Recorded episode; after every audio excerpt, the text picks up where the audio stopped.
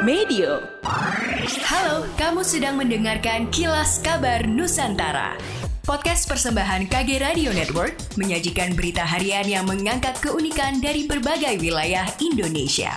Kilas Kabar Nusantara dapat juga didukung oleh pengiklan loh.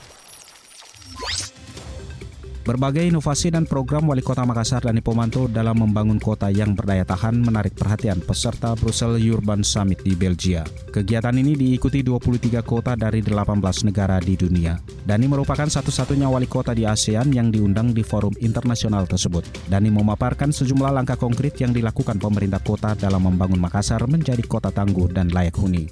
Mulai program lorong wisata yang ia gagas sendiri, RISE kolaborasi Monash University dan Melbourne University Australia Australia dan pemerintah Australia sebagai upaya pengentasan. Pemprov Kalsel memastikan ketersediaan dan keamanan hewan kurban untuk Idul Adha 1444 Hijriah. Sebanyak 21 ribu lebih hewan kurban yang terdiri dari sapi, kerbau, dan kambing bakal disiapkan untuk ibadah kurban tahun ini.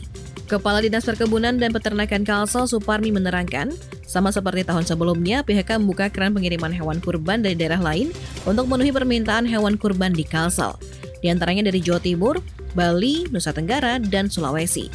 Ditegaskan Suparmi pihaknya menjamin hewan kurban dari luar yang masuk ke Kalsel telah terbebas dari penyakit atau dalam keadaan layak potong sehingga masyarakat tidak perlu khawatir untuk melaksanakan ibadah kurban serta mengonsumsi dagingnya. Gubernur Jawa Timur Kofifa Indar Parawansa mengklaim dan menjamin kondisi hewan kurban di Jatim dalam keadaan sehat dan baik karena sejak tiga bulan terakhir kasus penyakit mulut dan kuku PMK ataupun lumpy skin disease LSD di Jatim sudah zero kasus atau tidak ada kasus, baik kasus aktif maupun kematian, sehingga dipastikan hewan kurban seperti sapi, kambing, domba maupun kerbau dalam keadaan sehat dan baik. Menurut Gubernur, ketersediaan sapi potong di Jatim saat ini tercatat sekitar 1 juta ekor lebih, kambing mencapai hampir 730 ribu ekor, jumlah domba mencapai 277 ribu ekor, sementara untuk jumlah kerbau mencapai lebih dari 4 ribu ekor, dan rata-rata semuanya mengalami surplus karena proyeksi kebutuhan hewan kurban di Jatim hanya sekitar 500 ribu ekor saja.